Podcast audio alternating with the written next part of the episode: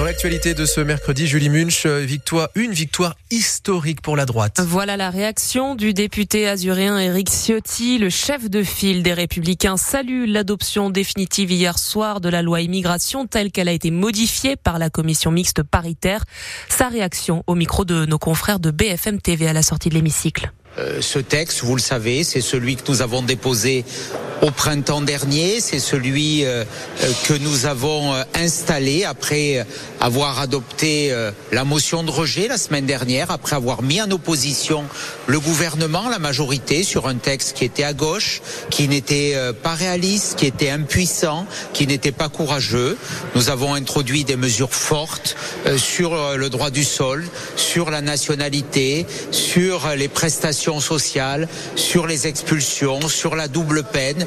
Ces mesures, elles sont issues du texte des Républicains tels qu'ils avaient été déposés au Sénat et à l'Assemblée nationale. Nous y sommes parvenus et ce qui est bien, c'est que ce texte soit adopté par les Français et pour les Français. Vous l'entendez, la droite exulte, mais l'extrême droite aussi. Le Rassemblement national salue une victoire idéologique.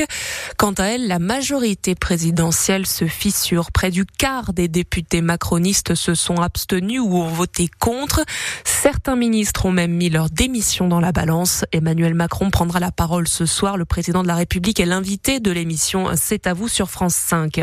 Cette loi peut encore euh, être censurée par le Conseil constitutionnel. La majorité en a fait la demande, le Parti socialiste aussi. Mais telle qu'elle a été adoptée, voilà ce qu'elle prévoit. La fin du droit du sol automatique, le versement de prestations sociales comme les APL est conditionné par la présence d'au moins par la présence d'au moins 5 ans, je vais y arriver sur le territoire pour les étrangers qui ne travaillent pas.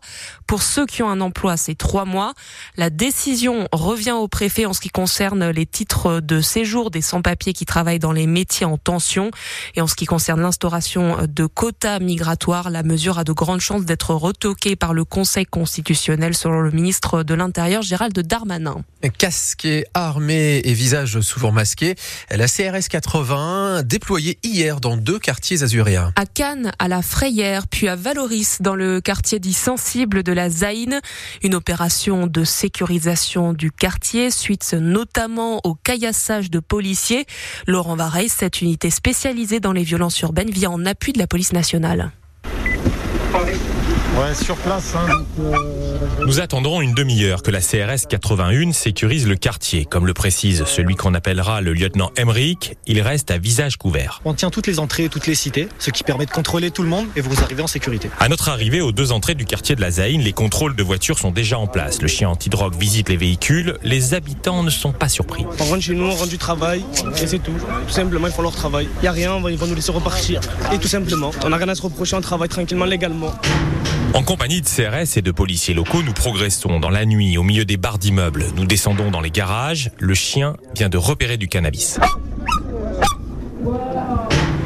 Une fouille du box débute. Trois personnes sont interpellées. C'est un policier en civil qui prend le relais. Lui, c'est l'OPJ en fait. Donc lui va gérer tout cet aspect judiciaire et va décider de la procédure à engager et des moyens à engager pour remonter la filière. Vous serez tenu au courant après Très souvent on appelle pour, euh, pour connaître les suites de l'affaire. Et il se peut qu'on revienne pour connaître la suite. Un peu plus loin, d'autres CRS ont eux trouvé un mortier, ces feux d'artifice qui ont servi il y a quelques jours à tirer sur la police.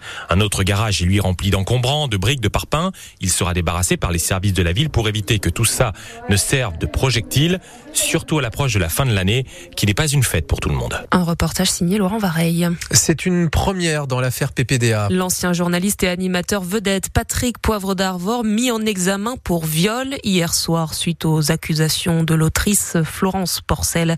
Les faits remontent à 2009. Les infirmiers libéraux en grève à partir d'aujourd'hui. Et pour toutes les fêtes de fin d'année, voire pour le mois de janvier également, le syndicat Convergence infirmière demande une revalorisation de leurs actes et dénonce leur pénibilité au travail.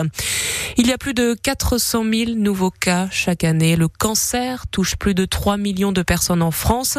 Mais quelles sont les avancées de la science? Les Alpes-Maritimes sont-elles en pointe sur le traitement de cette maladie? On posera la question à 8h15 au professeur Daniel Nizri.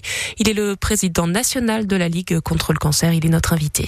Décidément, le ciné Planète d'Antibes a bien du mal à ouvrir. La date était fixée à demain pour inaugurer ce nouveau complexe dans le quartier Maranda-Lacan, mais la commission de sécurité a décelé un problème du système de désenfumage. Pas de date d'ouverture donc pour le moment. En revanche, pour Canua Island, le cap est de plus en plus clair pour ce projet d'île flottante censé transporter un restaurant. Un nouvel obstacle juridique vient de sauter selon nos confrères du Figaro. Dans leur colonne, ils expliquent que le recours contre le projet est rejeté par le Conseil d'État. Ils annoncent même que Canua Island sera lancé en avril prochain chez nous sur la Côte d'Azur. Et puis un match très important pour l'OGC Nice ce soir. Le gym doit battre Lens à l'Alliance Riviera pour mettre trois points sous le sapin et verrouiller sa deuxième place au classement avant de partir en vacances. Le dernier match de l'année est à suivre comme tous les autres en direct sur France Bleu Azur. L'avant-match ce sera à 20h30. Le coup d'envoi est à 21h.